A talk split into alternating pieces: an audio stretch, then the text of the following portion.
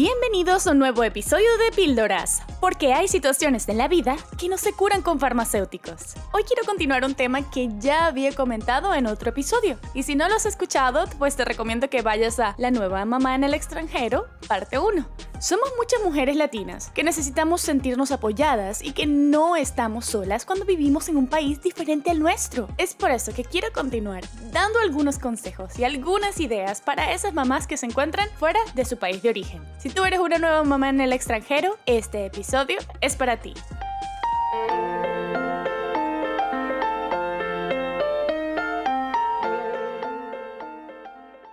Querida amiga, hoy quiero decirte que la información es poder. Y comienzo con esta frase porque hay muchas mamás, como me pasó a mí, que se encuentran en el extranjero y como todo funciona tan diferente desde el sistema de salud hasta las condiciones climáticas, tener la información adecuada o saber dónde buscar la información es una clave para el éxito. Es por eso que quiero comentarte algunos lugares de donde puedes conseguir información relevante y de mucha utilidad. Cuando estás embarazada en otro país, es importante que averigües sobre fundaciones para la mujer. Dependiendo del país puede llamarse de alguna otra forma. Hay muchas fundaciones sin fines de lucro que ayudan a la mujer brindándole consultas ginecológicas a un mejor precio e información acerca de qué opciones tienen para el embarazo, medicinas, lugares, te permiten abrir los ojos sobre temas que tal vez, no solamente por ser mamá primeriza, pero también por ser nueva dentro del país, no conocías. Dentro de Estados Unidos hay una fundación que tiene más de 100 años en existencia y ese es Planned Parenthood o algo así como paternidad planeada. Sé que ha tenido mucha controversia porque además de brindar información y servicios de salud, también ofrecen otros servicios controversiales. Si quieres saber más sobre Planned Parenthood, te dejo el link en la descripción para que puedas investigarlos por ti misma y tú misma sacar tus propias conclusiones. Entonces, si tu situación no es turismo de embarazo, te dejo el link si quieres saber un poco más de qué se trata el turismo de embarazo, sino que vas a dar a luz en el mismo país donde vas a vivir y vas a criar a tus hijos. Seguramente también te ha pasado a ti, pero yo no tenía conciencia de prepagar el parto. Sí, prepagar el parto. Para mí eso no existía.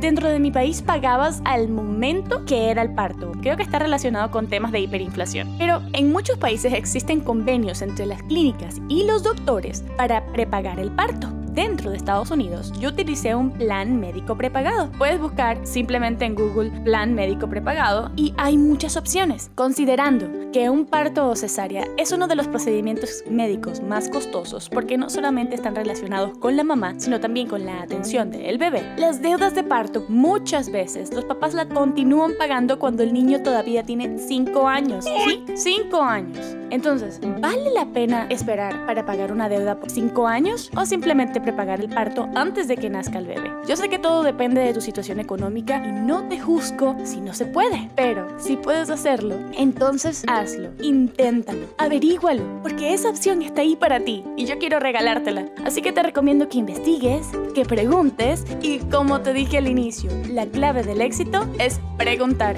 porque la información es poder.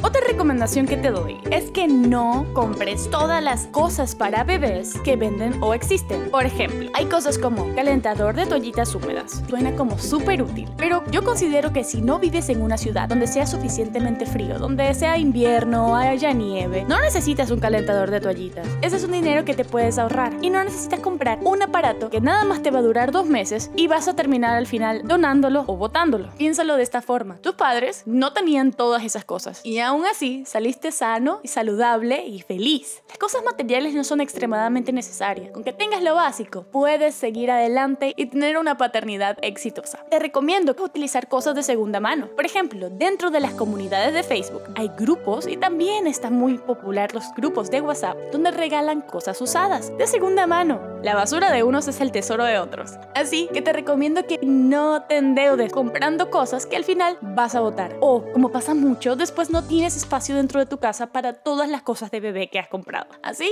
que apóyate en tu comunidad. No estás solo. Hay muchas personas pasando por la misma situación. Así que anímate. Busca las comunidades. No se trata de tener las mejores cosas.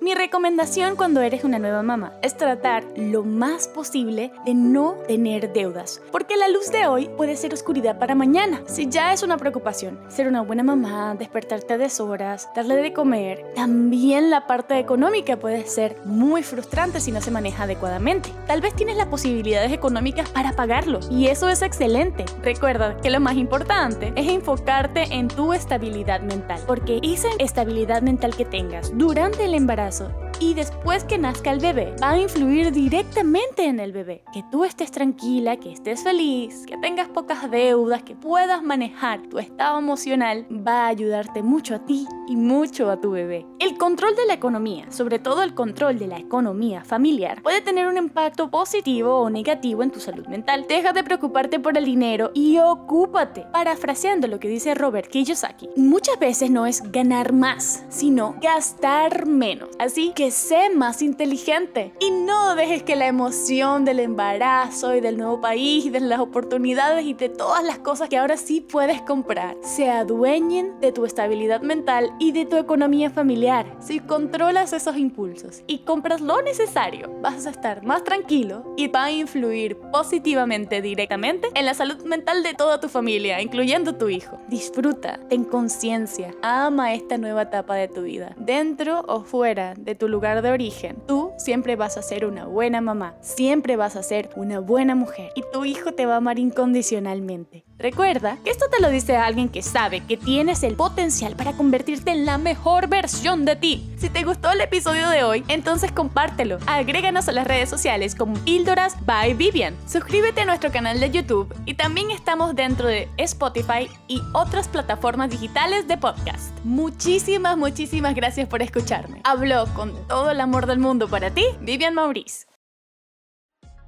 Este programa es de opinión y ha sido creado para compartir ideas, actitudes positivas y palabras de aliento.